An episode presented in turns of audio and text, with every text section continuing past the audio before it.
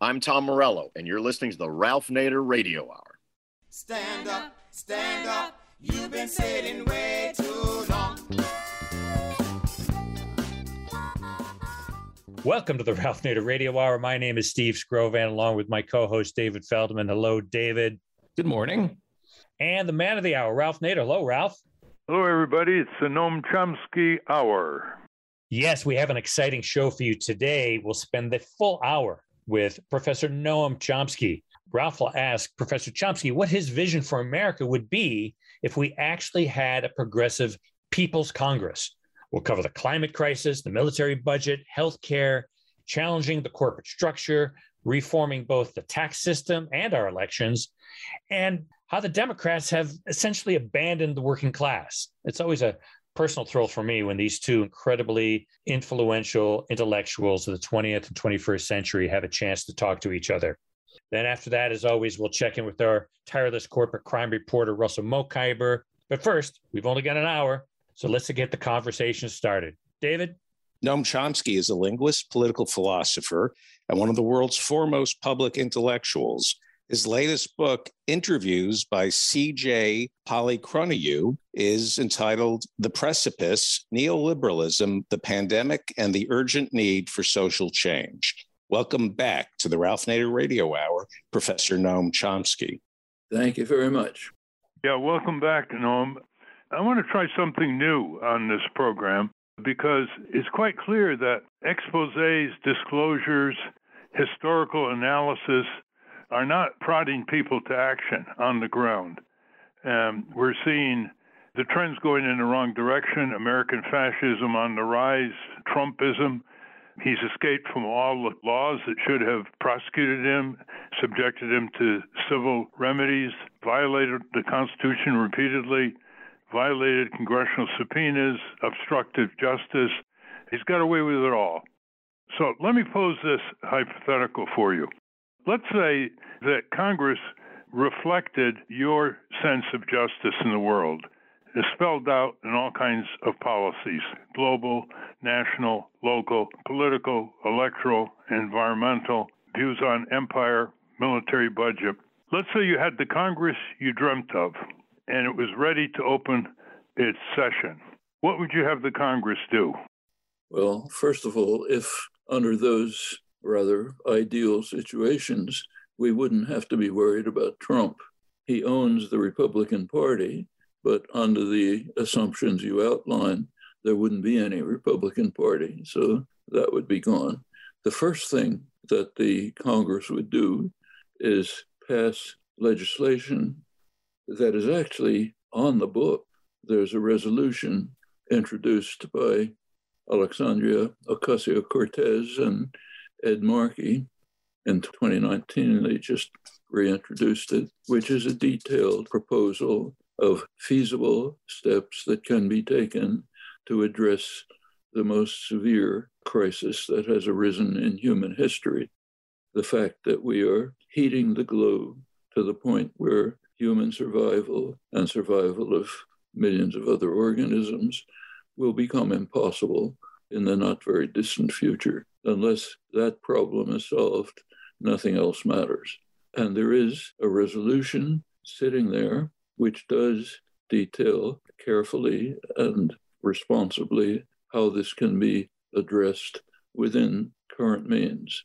That's one. What would be the next on the list? Congress, with all its enormous authority under the Constitution, by the way, listeners. Oh, it has that capacity, easily can do it. It's, it's a resolution sitting right there, which nobody will look at, but they could. Second thing they would do is cut back the military budget radically so that it becomes literally a defense budget, which is a very skimpy budget because the US faces almost no threats. So, a skimpy military budget. That would free up enormous, first of all, would cut back pollution enormously. The military alone produces as much greenhouse gas as about 140 medium sized countries. It would also free up badly needed resources to take the next step. The next step is to try to raise the United States to the level of the civilized world. So take what's in the bill that's now sitting in Congress and probably won't be passed, the Build Back Better bill. Take a look at its provisions. One of them, for example, is to provide maternal leave. In most of the world, they wouldn't even know what we're talking about. Take the second largest country in the hemisphere, hardly an ideal social democracy, Brazil. Women have a four month guaranteed maternal leave, optional two months longer, taken care of by Social Security. Here, we have nothing. The United States is not alone in the world. There are a couple of Pacific islands which also don't have maternal care, paid maternal care, of course. Other than that, it's just us. And it goes down the line. Take a look at healthcare. It's the worst system imaginable, roughly twice the cost of comparable countries, worse outcomes. The only country which has an increasing mortality, which is unheard of in the developed world, certainly in astonishing in the richest country and most powerful country in world history with enormous advantages. We could go on free higher education, free medical care, like almost every other country has, workers' rights, change the Congress would rescind the laws that it's passed under the reactionary Supreme Court to undermine workers' rights and to ensure that elections can be bought by the highest bidder, Citizens United, whole raft of return, restore the Voting Rights Act, which was eliminated by the Roberts Court with consequences we see all over the former Confederacy. There's a whole raft of proposals. Let's go to the next one, though. How would you structure or restructure giant corporations, which have created this corporate state, Wall Street merging with big government, turning it against the people and its impact on the world? Now we have the metaverse and we have just runaway corporate power strategically planning almost everything in our political economy, including commercializing childhood. How would you deal with the structure, which starts with the chartering of corporations by states and the board of directors, shareholders? What would you do with the giant corporate structure, which has a great resiliency to fight back even after it loses? Well, this has to be done in steps. I mean, the farthest step, the one that should be reached, is just to eliminate them. Okay, but go back to what classical liberals like John Stuart Mill, Abraham Lincoln envisioned, namely working people owning and running their own enterprises. That's the long term goal. You have to go mm-hmm. step by step. First step would be to rescind the measures taken since Reagan, the neoliberal measures. These were following rules laid down by their economic guru, Milton Friedman. His dictum was that corporations have no responsibility to the public. As you said, they are chartered. The chartering of a corporation is a gift from the public. You don't want the gift, it gives all sorts of advantages. You don't want the gift, just stay a partnership. But according to Milton Friedman, corporations take the gift but offer nothing in return. They have no responsibility other than to enrich themselves and, of course, enrich the boards of directors and the CEO. Reagan also introduced other measures to ensure that corporations would be able to, and the wealthy would be able to rob the general public. So he changed the rules of corporate governance so that CEOs can, in effect, pick their own, the board that sets their uh, remuneration. As a big surprise, CEO salaries skyrocketed way beyond anything else in the world or what they had ever been, bringing management up with them. Goes on. Under Reagan, tax havens were legitimized. They weren't before. More robbery, there have been attempts to estimate the robbery of the public during the 40 years of neoliberalism, Reaganite, Friedmanite neoliberalism. Incidentally, another one was to deregulate. Deregulation sounds nice on paper, but it has the obvious consequences of leading to increasing monopolization. Big fish eat the little fish. So now sector after sector of the economy is virtually monopolized. More was done. Now we're going to Clinton, who joined in. The trade agreements, the so called free trade agreements, which have certainly are not free and have little to do with trade, provide extraordinary protection for, they provide essentially monopoly pricing rights to corporate structures, even when they're, as is often the case, their inventions and creations are largely subsidized by the public. They're given unprecedented patent rights for much longer than ever in the past, and also process as well as product patents. We're seeing that right now with COVID, when, say, Moderna, which has created a number of billionaires in the last year or two, thanks to products that were largely created in the public domain and then they marketed, but they can maintain control over the process of production, which they're insisting on, and over the product so that poor countries around the world can't get access to it. Things like that are happening all the time.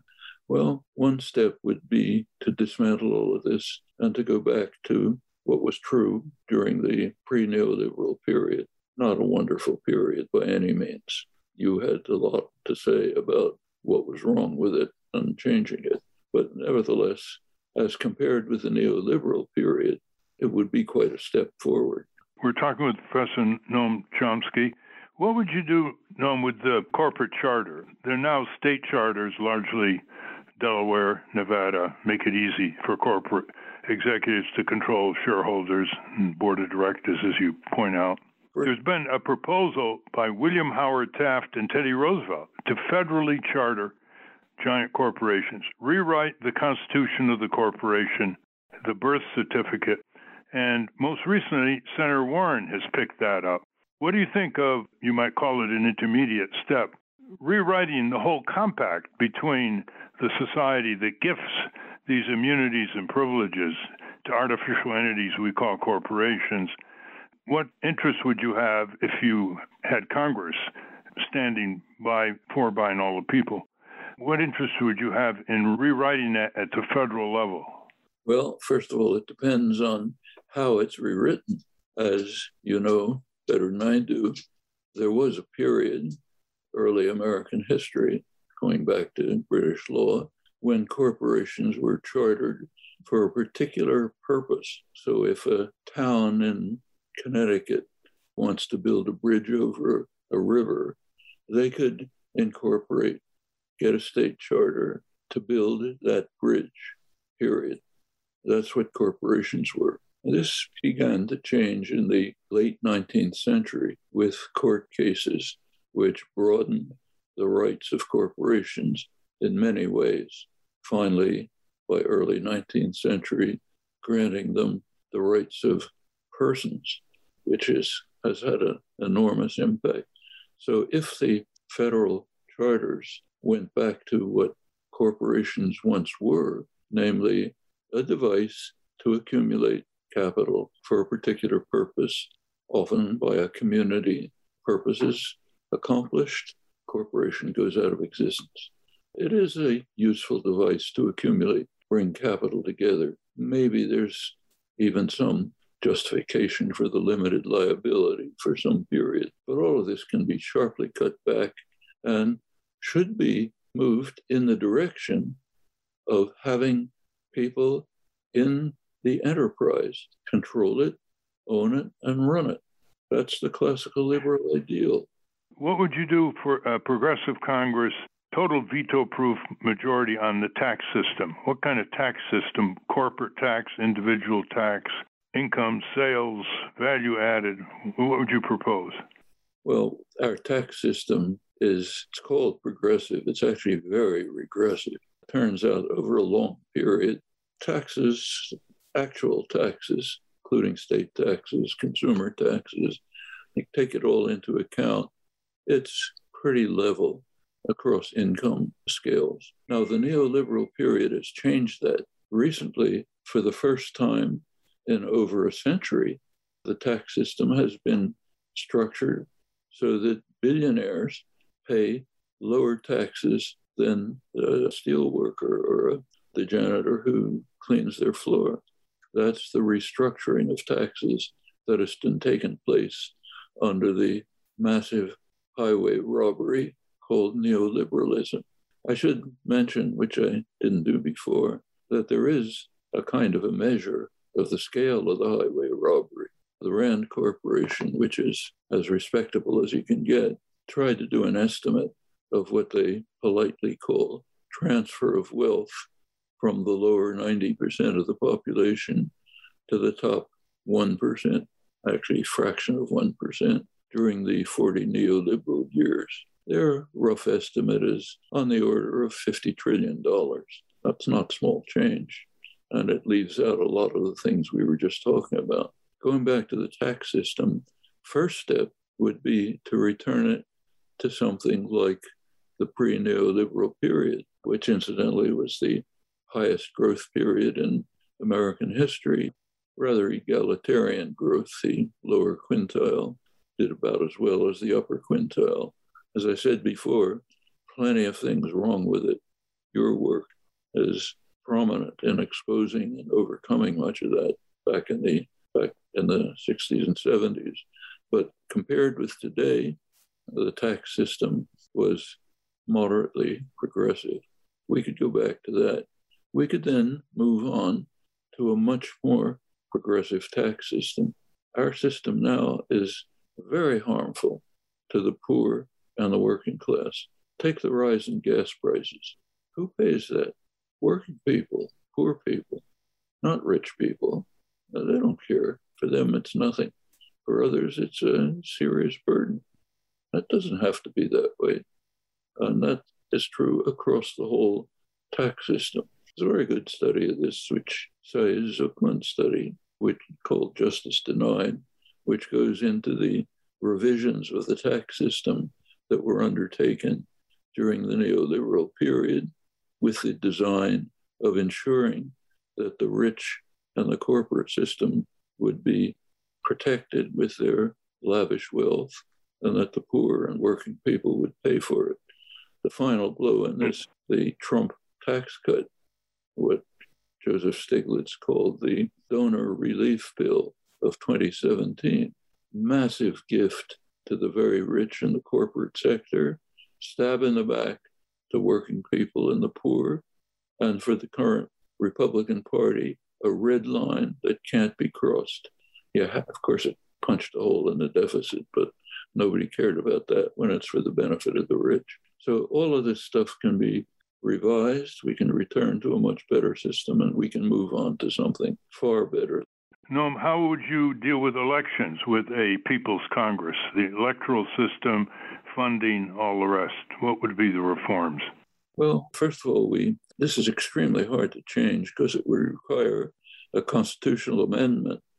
And the way the Constitution was set up, the small states basically have a veto power, and they're not going to say, take away our privileges. But there are changes that can be made. First of all, the funding of elections, which is just, which always, I mean, it goes way back to elections are basically bought. Tom Ferguson's work is the kind of uh, gold standard on this. I studied carefully how, for over a century, you can predict electability pretty well for Congress almost perfectly by simply looking at campaigns the strategic campaign funding goes right up to the present. Just did a study recently on the 2020 election. But that became far worse in recent years with two Supreme Court decisions. One of them, Buckley, which determined that money is speech. The second, the Citizens United decision of the Roberts Court, which said, spend as much as you like and don't bother telling us about it and keep it dark. That was combined with the rescinding of the Voting Rights Act, which told the states, basically the old Confederacy and a few other Republican run states, you can do whatever you like to kick out voters you don't want to vote. All of this stuff can be rescinded. These are decisions of reactionary courts, meaning that neutral courts, which are concerned with the rights of people as well as constitutional law could change this. How would you fund the elections? Have abolish private funding, public funding? How would you structure that? First thing to do is to cut down the electoral process to a few months, like every civilized country does. You don't have elections running for years. Then uh, there should be a certain amount of public funding which is available. There should be restrictions on how much concentrations of private power or the super rich can pour into elections in one or another way, often dark money. Uh, you can have other measures like providing each person with a fixed amount and saying, spend it the way you like on the election. There are a lot of technical devices that can be used. Another thing which we really ought to do, I think, is move towards a parliamentary system. We have a monopoly on the election by two organizations which call themselves political parties, better described as voter mobilization organizations, which then do pretty much what they want, independent of the voters. I should add that one part of our system is that most of the population has essentially no representation, meaning their own representatives pay almost no attention to their own to their opinions. That's been studied very well in mainstream academic political science. Martin Gilens, Benjamin Page, Larry Bartels, careful work. Roughly, maybe 70% of the population of voters are literally unrepresented. Their representatives are listening to other voices, the ones who are going to fund the next election. All of that can be changed. We can have people actually be represented by the people they vote for. We can move towards a system in which smaller parties have a chance, a parliamentary system. That's the way major parties develop and grow. The Labour Party in England became a major party from a very small beginning. In a parliamentary system, it could have a voice. In other countries, Greens can have a voice because and grow into serious parties in a parliamentary system. I think there are many advantages to that.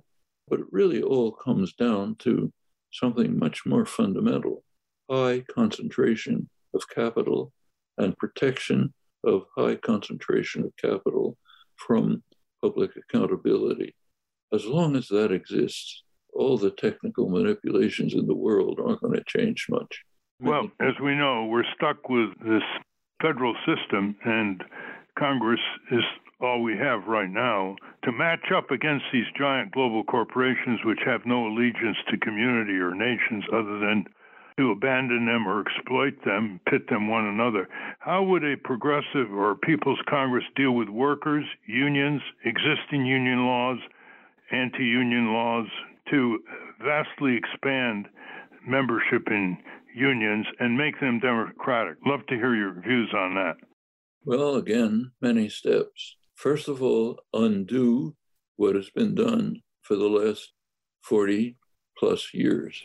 Ronald Reagan, Margaret Thatcher across the Atlantic, who instituted these neoliberal programs, they and their advisors understood very well that when you're going to launch bitter class war attacking working people and the general public, you better eliminate their means of defense. And the major means of defense are labor unions. So the first acts of Reagan and Thatcher were to move to smash the unions.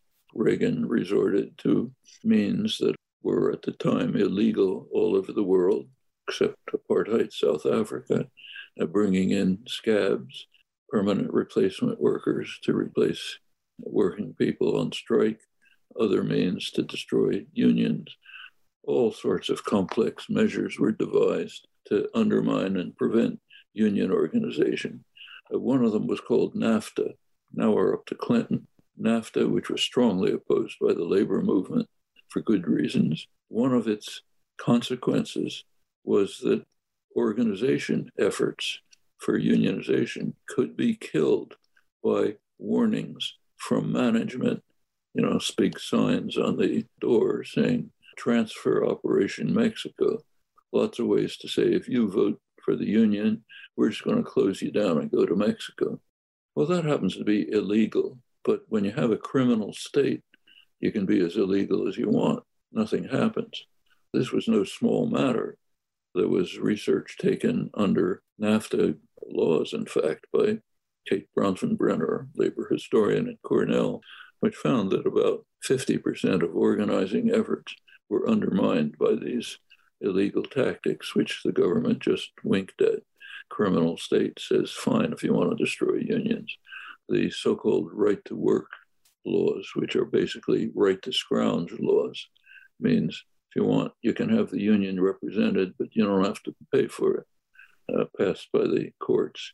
These are bitter attacks on unions, lack of taking away card check, all sorts of devices were used to undermine labor law. Also, the right wing administrations, which includes the Democrats, and took measures to weaken the NLRB, the system that offers workers some protection. So there's been a major we can only call it class war going on for 45 years, which has begun in the late Carter years, took off with Reagan, has led to a situation where workers are finding it extremely hard to organize, many barriers. It always was difficult, but now it's much more difficult. We might try to remember what things were like in the 1950s when there was a president named Dwight Eisenhower whose position, loudly spoken, was that anyone who interferes with the right of American workers to organize doesn't belong within our political system. Anyone who opposes New Deal measures doesn't belong in our political system. That was called conservatism in the 1950s.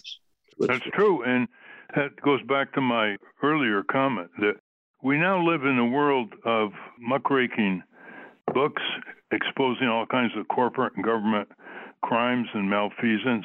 Muckraking documentaries have never been more numerous, and it, all of them have far less effect than a fraction of these documentaries and books in the 1950s and 1960s. You point out you have President Eisenhower. Positions now would be considered left of the Democratic Party. The Democratic Party allowed the Taft Hartley law to be passed. Truman vetoed it, but in 1947, that's the worst anti labor law in the Western world. And the Democrats never made it a political issue to repeal it, subsequent many, many decades. And they've now passed something partially reformist in the House, but not in the Senate. What do you think of this idea that there's just one omnibus union organization law. You don't have to go through anything but a vote of the workers to get a union above a certain small business size. To get a union, it's all these obstacles in the NLRB that you alluded to. What do you think of just a right to unionize with, say, a majority vote at Amazon warehouse or Walmart supermarket? Well, it's a good thing to do, but as long as there exists high concentration of unaccountable capital, it's not going to work. Businesses can hire masses of corporate lawyers from the fancy law firms who will work out devious ways in which this can be undermined. Sometimes it can be as simple as what Clinton did pass international so called trade agreement and then don't impose labor law so that corporations, businesses can break strikes simply by threatening to leave. Illegal, and they were never going to do it. But as I said, uh, if you have a criminal state owned by private power, you can do what you like. There are now, I hate to tell you this, you know all this better than I do, but there are now union busting companies which have highly skilled ways of intimidating workers so that they won't take the measures that they want in their own interest. It's very similar to other moderately progressive legislation. So, take, for example, universal health care. It's been supported over and over for a long period by the general public. I lived in Massachusetts most of my life. It's a liberal state. Year after year, there was a charade that was carried on. There would be a referendum calling for universal health care, overwhelming support. Then starts the lobbying, the corporate lobbying, scare warning. You're not going to be able to see your own doctor. The government is going to tell you what medicine you're allowed to take, this and that. You could see the support for universal health care declining as the propaganda mounted. Finally, when a vote came, it didn't pass. Same with, take, say, something as simple as maternal leave. What could be simpler? Everybody has it. Public is strongly in favor of it. Can't make it. Well, that gets to how to take control of Congress. And if you have a People's Congress, how would they break up these concentrations of capital wedded to technology operating internationally? We just saw what happened in Glasgow. They're talking about an agreement. They don't even talk about international treaties anymore, which are supposedly a little more enforceable than generalized agreements between nations to control greenhouse gases. How would you break up these concentrations? Because let's face it, a lot of the capital is in the form of mutual funds and pension funds, which are theoretically owned by people and controlled by corporations. If you put them all together, they control over two thirds of the stock of the New York Stock Exchange companies, mutual funds, giant mutual funds, and pension funds. How would a progressive Congress take that apart? Well, it would begin by things we discussed before changing the rules of governance, changing the character of charters, taking away the extraordinary privileges that were given, and imposing responsibilities. There are steps to do that. One step, which is you can find elsewhere in the world, Germany, for example, is simply having worker representatives on management. That's one step. The next step is having, farther step, is having the corporations, if they exist, probably for particular purposes as they used to, governed by the people in the enterprise. The people who work there pick their own directors under recall, as in any democratic system, work together with community, democratic community associations to work out what kinds of actions should be taken for the common good. There's plenty of ways to do that. Actually, you talked about taxes before. There's an interesting fact about taxes which we might want to think about. One of the standard scare phrases in the United States is nothing is inevitable about death and taxes. Taxes are something to be feared and hated. That's a very interesting attitude. Just think about the spectrum of possible societies extreme totalitarian society at one end, a functioning democracy at the other end. In these systems, how would people react to taxes? Well, in the pure totalitarian system, they'd say nothing's inevitable but death and taxes. Somebody's stealing our money from us. An alien force, the government, is stealing our money. We can't do anything about it. That's the way it would be in a pure totalitarian system. What about a functioning democracy? Tax day would be a day of celebration. We've gotten together, worked out what we think should be done in our community, maybe new roads, maybe schools, maybe healthcare, maybe cutting back poisons in the atmosphere, uh, working with other countries to achieve the common good. We've decided what we wanted. We decided on an equitable way to fund it.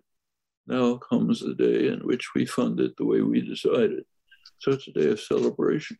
It's a kind of a rough measure of the extent to which democracy functions simply by looking at attitudes towards taxes.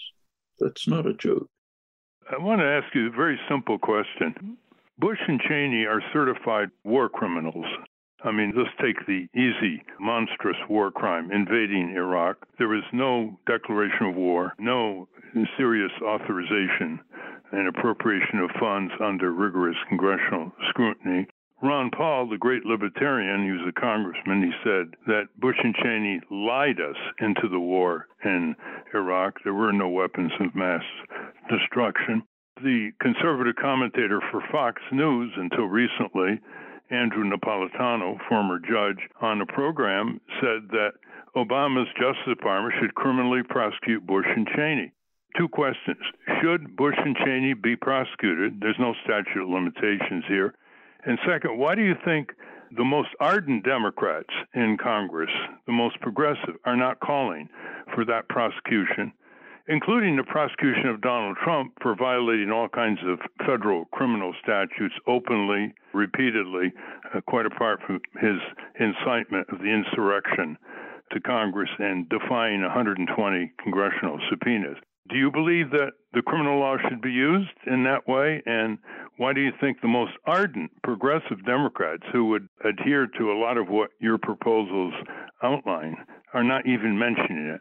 I don't think anyone in Congress wants to open that door because once you open that door, it opens quite far. Fact of the matter is that every president violates the Constitution constantly.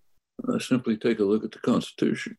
Article 6 of the Constitution says that international treaties entered into by the United States government are the supreme law of the land, and elected officials have to obey them. Well, the main treaty that has been entered into by the United States government in the post war period, which the US, in fact, initiated and sponsored, is the UN Charter that's the basis of modern law, international law, but that makes it the supreme law of the land. Well, take a look at the UN Charter. Uh, say at Article 2, Section 4, which bans the threat or use of force in international affairs. There are some exceptions, but they happen to be irrelevant, so I'll put them aside. Can you think of a president who hasn't used the threat or use of force in international affairs. Obama. What does that mean? It means clearly that the presidents are above the law. They can start wars unconstitutionally, they can violate statutes, and they're above the law. But there is a matter of degree. Some presidents do far less violating than others. And I think what I hear you say is if the Democrats try going down that path, it'll be turned against their own presidents. And so they're all complicit. So why don't we just start with the process of public discussion that right now presidents are above the law, period, and then go from there instead of the myth that is perpetuated in law schools and editorial boards that no one is above the law. I agree. In fact, I've what I just said, I've talked about very often, including in law schools, and the reaction is kind of polite shrug of the shoulders, kind, intriguing, you know. Let's go on to the next topic. We should mention something else that you know, again, better than I do. There is a profession called lawyers who are trained to develop intricate arguments to show that the law doesn't mean what it says. That's one of the skills that a trained lawyer has to develop. For international lawyers, too, so you can read the international law journals or the law journals, and you find intricate arguments saying the Constitution doesn't mean what it says, the UN Charter doesn't mean what it says, other laws don't mean what they say, because we can find this and that way of providing a complex argument to delude people into thinking so. That's called the legal profession. So there's a lot of work to be done at every level. First of all, just to get the population to even know what is in the laws. This is an incredible task. There's a take the current law in, in Congress, reconciliation bill that's being debated right now. There have been some very interesting recent polls about that. Turns out when you ask people, what do you think about this measure that's in the law? Strong support case after case. When you ask people, what do you think about the law? We don't like it because the law is going to attack us. And then you ask people about particular provisions, they don't know that they're in the law. We have a system of population control, indoctrination, propaganda, whatever you want to call it, which is so effective that people simply do not know what is in the prime legislation that is being debated right now in Congress. That was shown by the recent Virginia gubernatorial and legislative elections. Not more than 10% knew that the law had a provision to expand Medicare, for example. Yeah, well, this is part of the corporate supremacist strategy. It's to divert attention, to focus on racial divisions without focusing on class. And we don't even have these words in our political campaign lexicon corporate crime, corporate welfare, corporatism, corporate control. And the pollsters don't poll on that, so they don't replay what people really think. Business Week 20 years ago had a poll on corporate control. Do corporations have too much control over your lives? Over 70% said yes. I haven't seen a poll since on that. That could be a very troublesome focus of public opinion. But let's see if this troubles you, Noam. You're one of the world's most famous linguists, and uh, certainly in academic arenas, the words outrage students and a lot of faculty more than the deeds behind them. So at law schools, for example, they go crazy if you are heard to utter an ethnic, racial, or gender slur. But when you get down to the discrimination conditions on the ground, well, they're otherwise predisposed to prepare themselves for corporate or commercial law practice. What do you make of this politically correct tyranny that's going on now, where the left so called cannibalizes its own sense of free speech. The right has always been censorious. But it just seems to be a huge distraction when the editor of the Philadelphia Inquirer has to resign because there was an article titled Public Buildings Matter Too in citizen demonstrations. And you know all the other type things we read about every day. People don't lose their jobs for committing corporate crimes or government crimes, they lose their job for saying the wrong thing. How do you, as a, a linguist, how do you deal with that? It's extremely debilitating and distracting and almost immolating in terms of the young generation. Well, I don't, as a linguist, I have nothing to say about it. It's not a linguistic problem, it's a human problem. We all understand it. What's happened is there's a constant record of what's now called cancel culture. So, since it's always been directed against the left, nobody cared about it. I could give you case after case just from my own experience over the years. So, take one example. My late friend and colleague, Edward Herman, and I, Ed, incidentally, was a specialist in corporate power and corporate control. That's his major yes. at the Wharton School. He and I wrote a book 40 years ago called Counter Revolutionary Violence. It was about how, contrary to the constant talk about the violence of people who rise up against oppressors, the major violence is suppressing them bitterly and brutally with the United States well in the lead. That was what the book was about. It was published by a small, quite profitable publisher information about the book got to the corporate headquarters of the major corporate corporation was Warner, now Time Warner. One of the executives saw the advertising, didn't like it, wanted to look at the book, looked at the book and was horrified, ordered the publisher to withdraw it. When they refused to withdraw it, he closed down the entire publisher, not only banning our book, but destroying all its stock, was not considered a civil liberties, human rights issue. Corporations are allowed to do whatever they like. If they want to kill a publisher because it publishes a book they don't like, fine. Cancel culture. I used to have to have police protection at universities if I was giving talks on topics that, that were critical of what the common support for state policy was culture. There's plenty of talks withdrawn. Others had much worse experiences because I'm protected in many ways. My mail at the university was vandalized. Plenty of things happened. Nobody cared. The reason is it's against the left. Now, what's happening is that segments of the left are foolishly taking up some of the tactics that have been used constantly against the left and employing them themselves. I don't want this person to speak at my college, so let's ban him. It's first of all wrong in principle, as it's always been, and it's a wonderful gift to the far right. They love it. It's a magnificent gift to them. They can exploit it and say, first of all, they can say, look, we're just defenders of the highest principles, and those fascist leftists are stopping us. The Republican Party, in fact, has picked this up as one of its main organizing techniques. So, first of all, it's wrong. Secondly, it's suicidal. It's just absolutely wrong kind of tactic.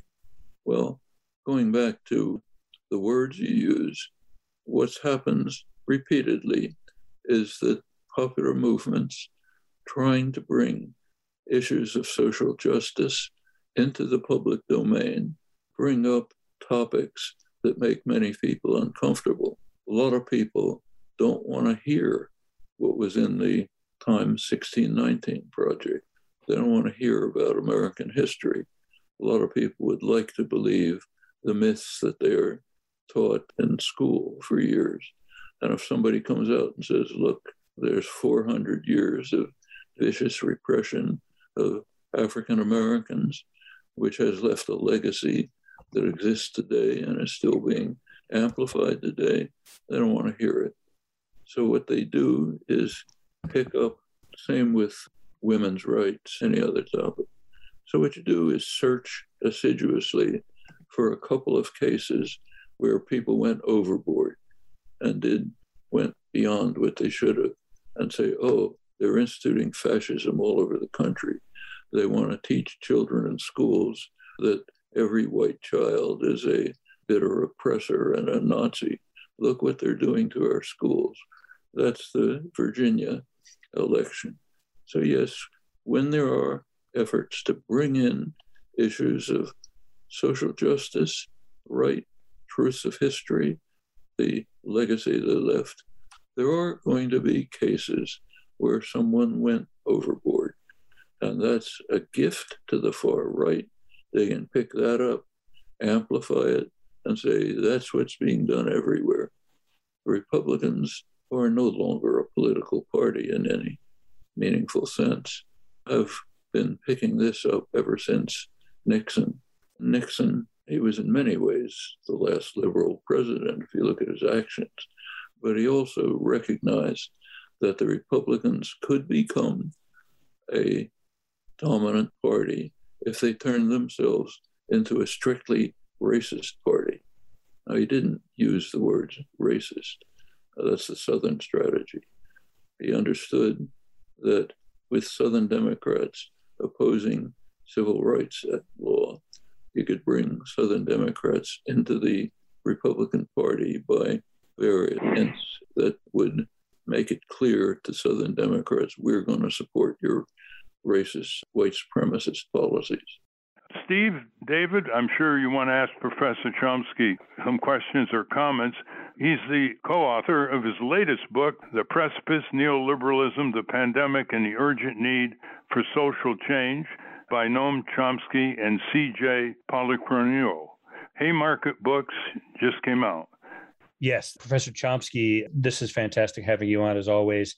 And I'm wondering about your hope for the future. You've been fighting the good fight, as has Ralph, for a very long time, and you're old enough to know the rise of fascism in Europe.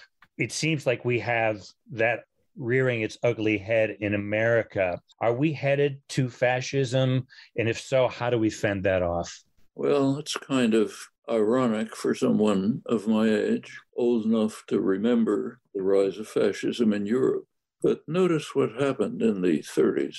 There was a major crisis. The Depression was a huge crisis, much worse than what happens now.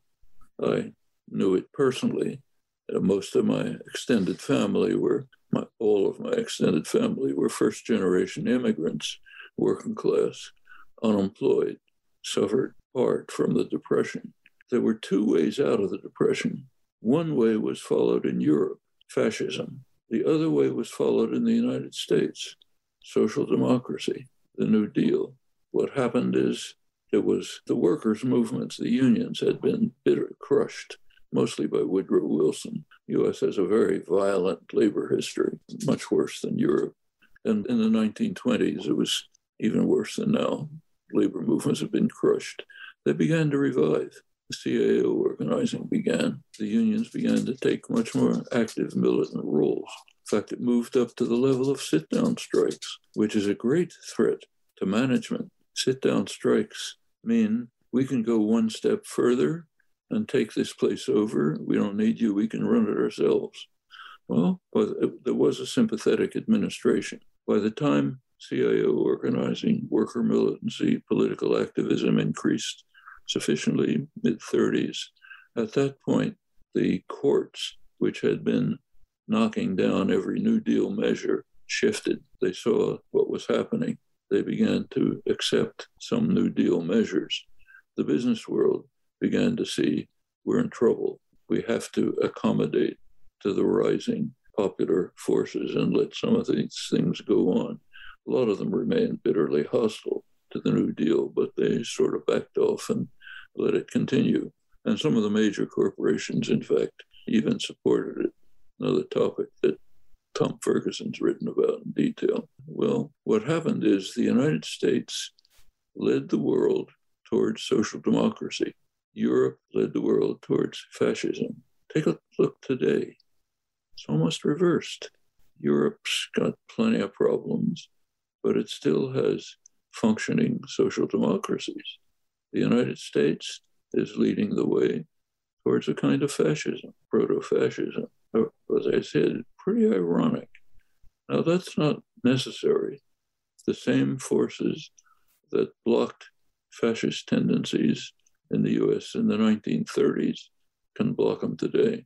Take a look back at Glasgow, uh, which Ralph mentioned. There were two major events at Glasgow. One was inside the conference proceedings, where the suits were working on ways to perpetuate global warming, telling us it can all be solved by just turning to the market, letting the wonderful corporations, what used to be called so soulful corporations, work use their 130 trillion dollars to deal properly within market structures in order to overcome global heating, which is a, a death sentence. That was inside the chambers. Outside the chambers, there were 100,000 people, mostly young, organizing, demonstrating, acting, saying, We're not going to tolerate this. We want a world in which people can not only survive, but have a decent life. Well, those are the conflicting forces. They were also there in the 1930s. Which one is going to win? You really never know. It depends on the energy and commitment that can be exerted to lead to the kind of outcome we want. It was true 90 years ago. It's true today. Well, you know, we're out of time, Noam. I really wanted to ask you about the, the latest arenas of concentrated power, cryptocurrency, Zuckerberg's metaverse, all of them developing further and further from the reaches of the law in any kind of ethical evaluation. But maybe next time we can get your thoughts on those and many other things like regional conflicts in the Middle East, okay. China, and involve our listeners. I'm sure we're going to get a terrific reaction to the program, and we'll send you some of that reaction. Thank you very much. We've been talking with Professor Noam Chomsky, author of many books, including the latest called The Precipice Neoliberalism, the Pandemic, and the Urgent Need for Social Change. I might add that neoliberalism was a word concocted by Milton Friedman, I understand, in the 1930s. So maybe we should call it by another name. Thank you, Noam. Okay, good to talk to you, as always. As always, as always. Thank you. We've been speaking with Noam Chomsky. We will link to his work at ralphnaderradiohour.com. Let's take a quick break and check in with our corporate crime reporter, Russell Mokhiber. From the National Press Building in Washington, D.C., this is your Corporate Crime Reporter Morning Minute for Friday, November 19, 2021. I'm Russell Mokhiber. About 100,000 pounds of raw ground chicken patty products, which are mostly sold at Trader Joe's, are being recalled for potential contamination. That's according to a report from WebMD. The recall includes two frozen chicken products Trader Joe's chili lime chicken burgers and spinach feta chicken sliders. The sliders are also sold at other grocery stores. The affected products might be contaminated with extraneous materials, specifically pieces of bone, according to a recall alert from the U.S. Department of Agriculture's Food Safety and Inspection Service. The USDA said the problem was discovered by the manufacturer Innovative Solutions, which is based in Kent, Washington. The company received consumer complaints reporting findings of bone in the chicken burger product. For the Corporate Crime Reporter, I'm Russell Mokhiber. Thank you, Russell. Welcome back to the Ralph Nader Radio Hour. I'm Steve Skrovan along with David Feldman and Ralph, and that's our show. I want to thank our guests again, Noam Chomsky. For those of you listening on the radio, we're going to cut out now. But for you podcast listeners, stay tuned for some bonus material we call the wrap up. A transcript of this show will appear on the Ralph Nader Radio Hour website soon after the episode is posted. Please subscribe to us on our Ralph Nader Radio Hour YouTube channel. And for Ralph Nader's weekly column, you can get it for free by going to nader.org. For more from Russell Mokhiber, go to corporatecrimereporter.com. For a copy of the day the Rats vetoed Congress, go to ratsreformcongress.org and also check out the Ralph Nader and Family Cookbook, classic recipes from Lebanon and beyond. We'll link to both of those at ralphnaderradiohour.com. The producers of the Ralph Nader Radio Hour are Jimmy Lee Wirt and Matthew Marin. Our executive producer is Alan Minsky. Our theme music, Stand Up, Rise Up, was written and performed by Kemp Harris. Our proofreaders, Elizabeth Solomon. Our associate producers, Hannah Feldman. Our social media manager is Stephen Wendt. Join us next week on the Ralph Nader Radio Hour. Thank you, Ralph. Thank you, everybody. Listen, learn, act. Those are the three words for all of us. And who will hear your voice? Don't let power in your hand. I'm only trying to school you. Listen to me, people. Do you understand? We gotta stand up. Oh, you've been sitting way too long. Oh, step up. You know what's right and you know what's wrong. Rise up.